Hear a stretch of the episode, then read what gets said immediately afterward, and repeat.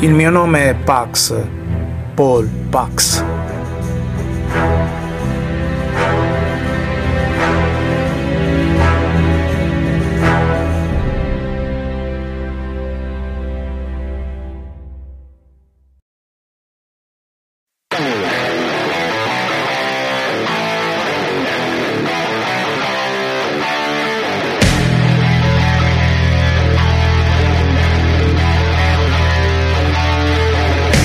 In questa puntata intervisto i Chrome, il primo gruppo heavy metal formatosi in Valle d'Aosta nel 1985.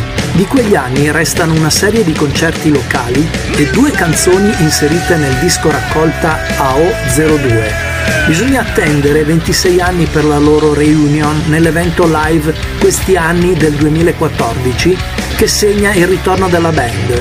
Nel 2015 esce il loro primo CD, Legend and Prophecy, con la collaborazione del noto artista Vincenzo Zitello e nello stesso anno i Chrome si aggiudicano la finale del contest We Wanna Rock a Milano. L'anno successivo la band guadagna il primo posto su single charts di rock and roll radio e si esibisce sul palco della Saison Culturelle. È l'unica band heavy metal ad averlo fatto su 31 edizioni della rassegna. Il secondo CD esce nel 2017 e si intitola Humanity per l'etichetta Sleep Trick Records. Nello stesso anno suonano nella ventottesima edizione del Tava Rock Festival al Teatro Romano di Aosta e al Festival Draca Rock di Novara.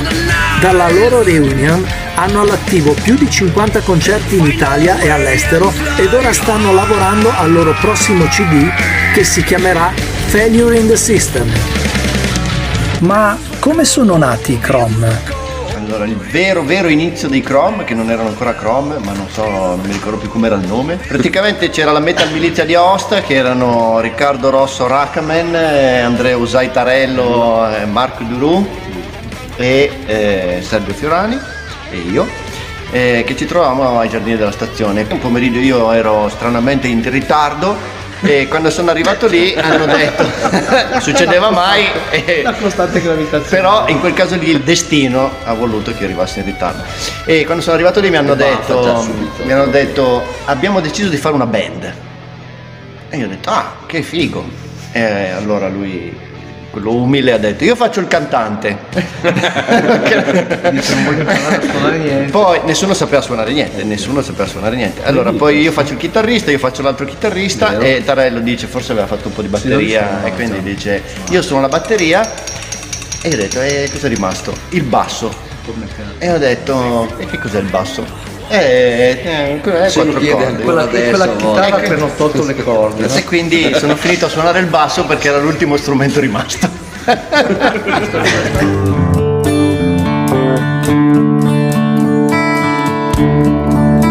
and I'm sleeping on the street.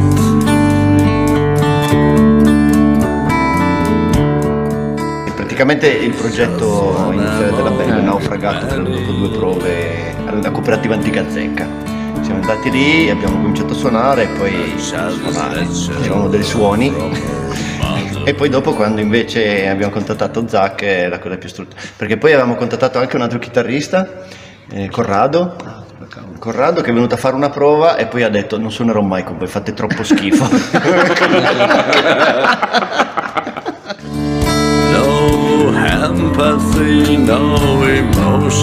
inside of you.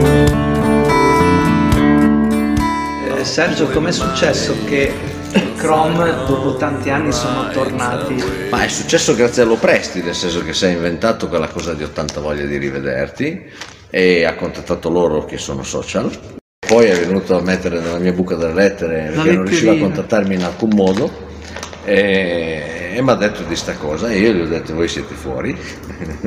Cioè io ho dovuto fargli la letterina come, Babbo come, come, ha portato il regalino. come- come alla fidanzatina di 16 anni. Quindi proprio niente leccoso. Whatsapp, niente No, Ma che Whatsapp? Per questo qui poi figurati, usa, usa il, il Io- cellulare come i Flintstone. Non ce l'avevo neanche Batte WhatsApp. sopra. Whatsapp l'ho messo dopo che abbiamo rimesso in piedi Chrome. Cioè lui digita gli sms a testate.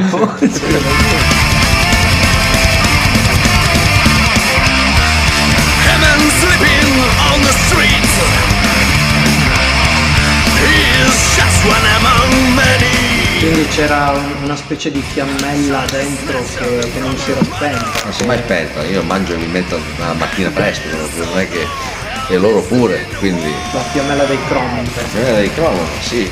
È rimasti 26 anni senza suonare, essenzialmente come Chrome. Poi Zac ha continuato a fare il musicante. E io ho mai più fatto niente. Fai più cose. Io ho fatto l'organizzatore di festival, facevo suonare gli altri e stare a bordo palco un po' mi rugava. Quindi. Sì, la cosa interessante di quella sera è che Non oltre vertebre. a essere stati riscoperti dai nostri coetanei di allora, ci sono, siamo piaciuti ai ragazzi di 20 anni e sono stati loro che sono venuti sotto il palco a dire però continuate, non è che smettete qui. Gli altri pezzi? Eh. E noi non ce l'avevamo pronti, Eh gli no, altri pezzi. Ce l'avevamo fatto giusto quei tre per fare Eh sì, che si fa? Sì, Eh. sì, l'idea era quella di partecipare a quella serata e finirla E lì. chiusa lì, Eh, sì, sì, Adesso sono certo. passati sei anni.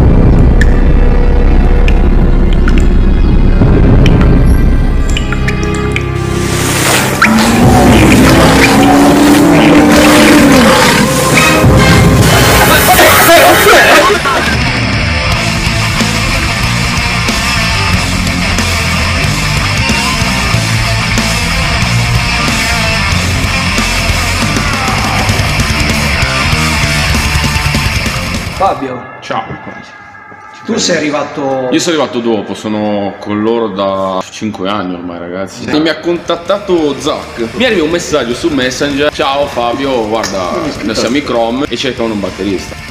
Io ero titubante all'inizio, ho detto cosa faccio? Perché poi quando ho ascoltato i loro pezzi ho detto, li avevo sentiti a Phoenix, mi erano piaciuti un sacco. E niente, poi sono entrato e- ed eccomi qua. cioè, Ma dopo- tu facevi già questo genere... Sì, ho fatto, ho fatto sempre metal io. Io non sono proprio un batterista heavy metal, io arrivo più dal rock, hard rock. Poi, pian piano, suonando sempre di più, siamo, diciamo, quattro teste con quattro generi differenti e bene o male riusciamo ad unirci a- e, e escono Trovare fuori il belle cose. comune. cioè. Come ti sei trovato con questi Ma ragazzacci? benissimo, benissimo. Cioè, hanno 50 anni, ma hanno 20 anni dentro, cioè sono... Sono spettacolari. Hanno 20 anni senza Cioè, meno. sì, è stato il più bel regalo della mia vita eh, musicale loro, cioè io sono strafelice, sono orgoglioso di stare con loro, orgoglioso. Eh. Anger, anger, insatiable anger. Penso che ve l'abbiano chiesto mille volte, ma il significato del nome Chrome. Ma il dio Crom, no? questa divinità eh, assolutamente super partes che ti buttava sulla terra e ti dovevi arrangiare con le tue forze, se ce la facevi bene e se no non meritavi, è chiuso, che è un po' il nostro punto di vista insomma, generale su- su- sulla vita, arrangiati, aiutati da solo, fai tu, perché se aspetti che fanno gli altri magari aspetti in eterno. Insomma, no? Questa è Questa cosa si lega con la filosofia celtica? Ma in realtà quando è oppure- partita no. No, quando è partita no, perché non ne sapevo, quando è partita non ne sapevo niente di Celti. Eh, però anche lì si vede che il destino chiama e ti mette su una certa linea, perché poi ho scoperto che mi ha preso il nome Chrome per, per scrivere con il Barbaro, quindi praticamente fare un- specie di, di personaggio di fantasia. In realtà esisteva una divinità che è Crom Cracain, che è- era una divinità irlandese.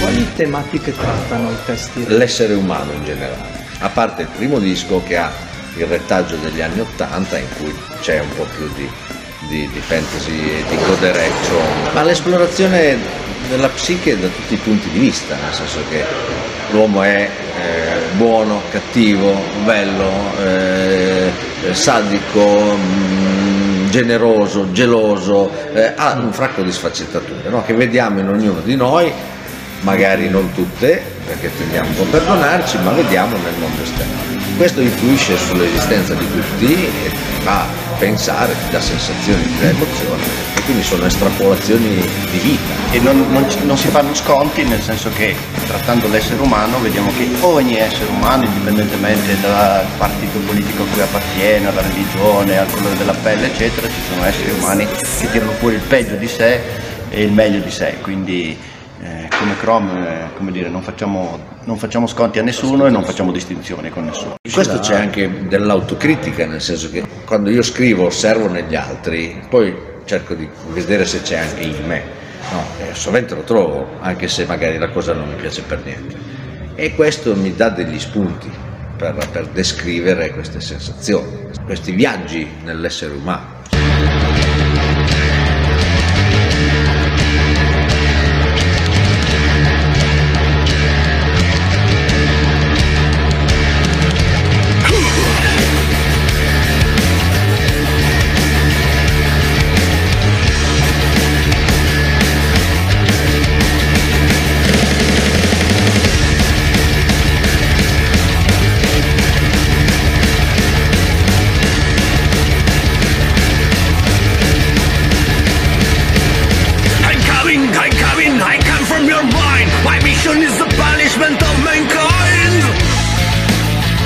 Preferite lavorare in studio o preferite suonare nei live? Sono due cose molto diverse in realtà. Il live è divertimento puro.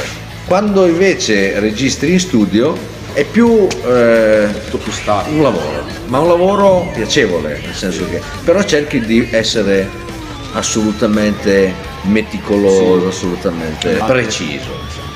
Per cui la dimensione live è sicuramente più sporca.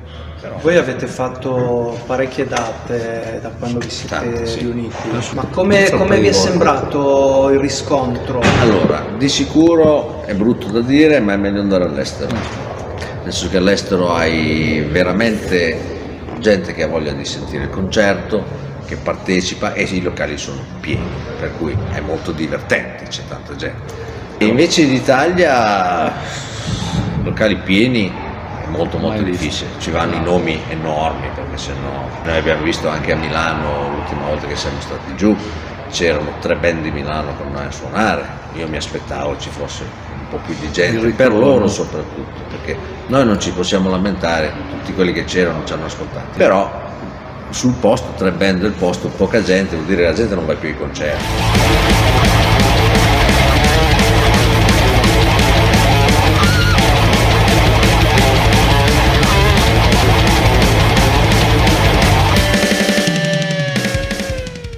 Io ho la triste sensazione che stia diventando, per quanto non posso dirlo perché dovrei essere nato in questi anni qua per poterlo descrivere, come se fosse che, che siamo noi che crediamo ancora in una dimensione live come una bella cosa da vedere, un'emozione forte, lo spettacolo, il- il- il- i musicisti che si impegnano col sangue, sudore eccetera, mentre invece eh, la popolazione giovanile questa cosa o non l'apprezza o l'ha sostituita con qualcos'altro.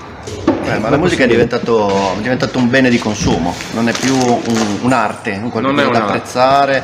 Sì, non è eh, un'arte pop, ecco. Ma guarda solo i talenti. Sì, però sono quelle, quelle cose che ti, ti fanno capire uno specchio, no? ti fanno vedere. E, e d'altronde che cosa è successo? Quella lì è una forma di educazione, perché se tu educhi eh, il grande pubblico a pensare in quel modo, poi pensa in quel modo. Come negli anni 70-80 noi siamo stati educati a ascoltare la musica e avvicinarci in un altro modo e quindi abbiamo agito e abbiamo reagito in un altro modo.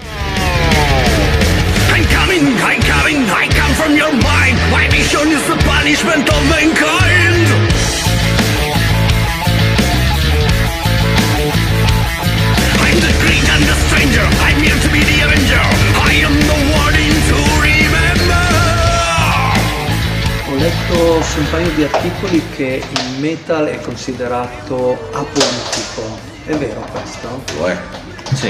lo è. Sì, ci sono poi magari, cioè nel senso che a livello personale uno può essere anche schierato, però come messaggio no, Cioè- no, no- non potrebbe averlo. Allora, mettiamola così, sovente nel metal si parla di politica, ma non si è di una fazione politica, nel senso che la politica è un'osservazione sociale, no? noi ne facciamo parte, che ci piace o non ci piace, che andiamo a votare o che non votiamo, viviamo immersi nella politica, quindi si parla di politica come se ne può parlare tra le persone al bar o a casa, però Sì, non non si mette in musica, che non c'è un'ideologia dietro quello che viene detto, c'è no. un- una, una discussione, un'osservazione, una critica sovente, anche magari delle proposte potrebbero anche esserci, nel senso che ci sono diverse band americane per esempio che escono col Parental Advisor che no? trattano di temi politici no? che ovviamente sono in contrasto col pensiero dominante e che quindi fanno un po' cassate e escono con quel pollino lì, però non sono schierate da una parte o dall'altra. Nel senso che ci sono vari modi di interpretare l'heavy metal. No? Nell'heavy metal trovi dalla storia fiabesca che parla di draghi e cavalieri a quella introspettiva, tipo i testi che facciamo noi, a quella che parla di politica, a quella che parla di amore, nel senso che c'è un fracco di hard rock che è farcito solo di amore, per esempio. no? Quindi non, non si può fare un legame metal-politica o metal non politica. Ma anche perché non, av- non- non avrebbe senso, perché comunque il metal è, è rock, diciamo così, e il rock è una musica di rottura. Di strada. È una musica di, strada. di protesta. È per quello anche che forse il rock è un po' diminuito, perché la gente non protesta neanche più. You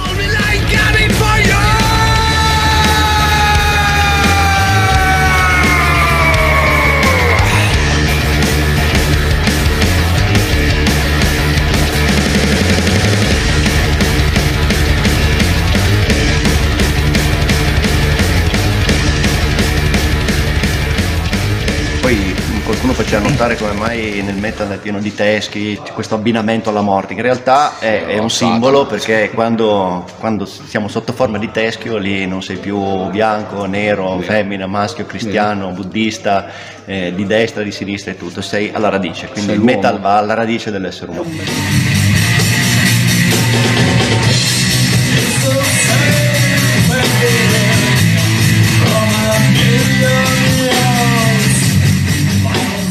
Oh, ci divertiamo anche, eh. Non sembra, eh. Cioè, guarda qua. Ma pensavo facessi della panza. Il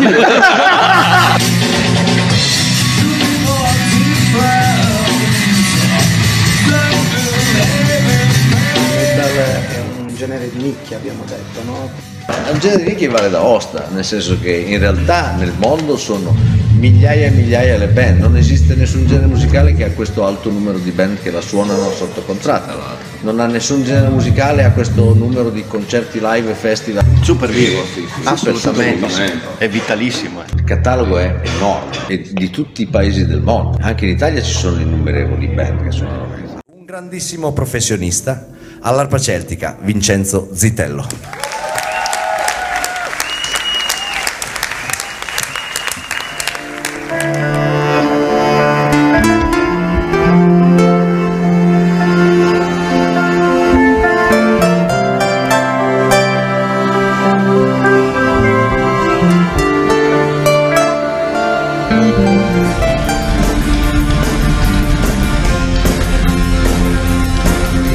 Progetti per il prossimo futuro.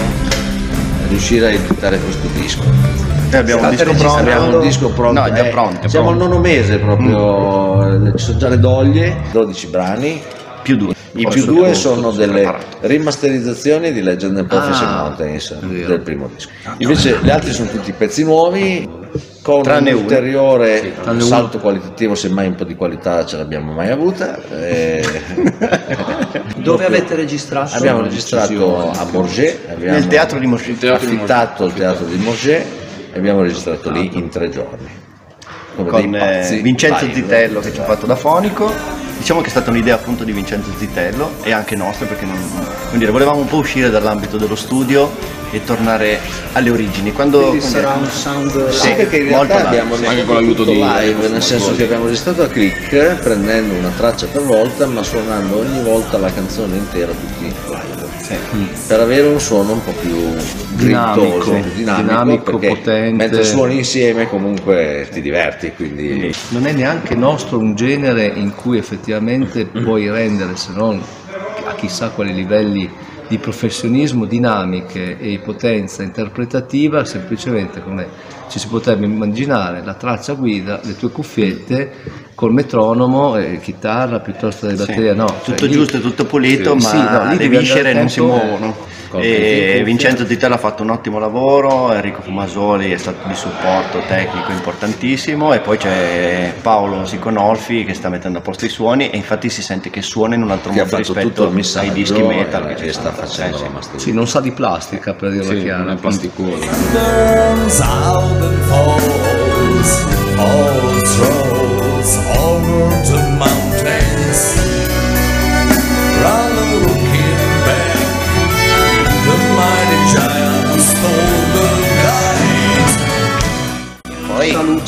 Cover e che visto che abitando in montagna abbiamo deciso di reinserire Mountains abbiamo deciso di fare anche la cover di Heidi perché è una montanara come noi e quindi abbiamo dedicato una canzone a Heidi.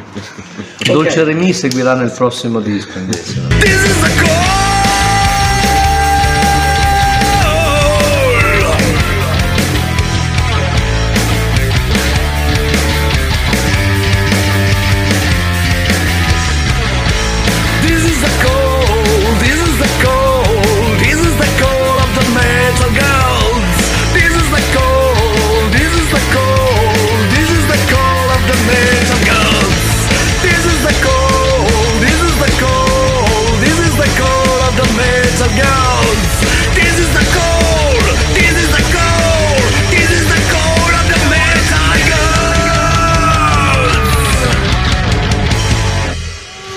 Ragazzi! Ciao! A presto. A presto! Ciao, a presto.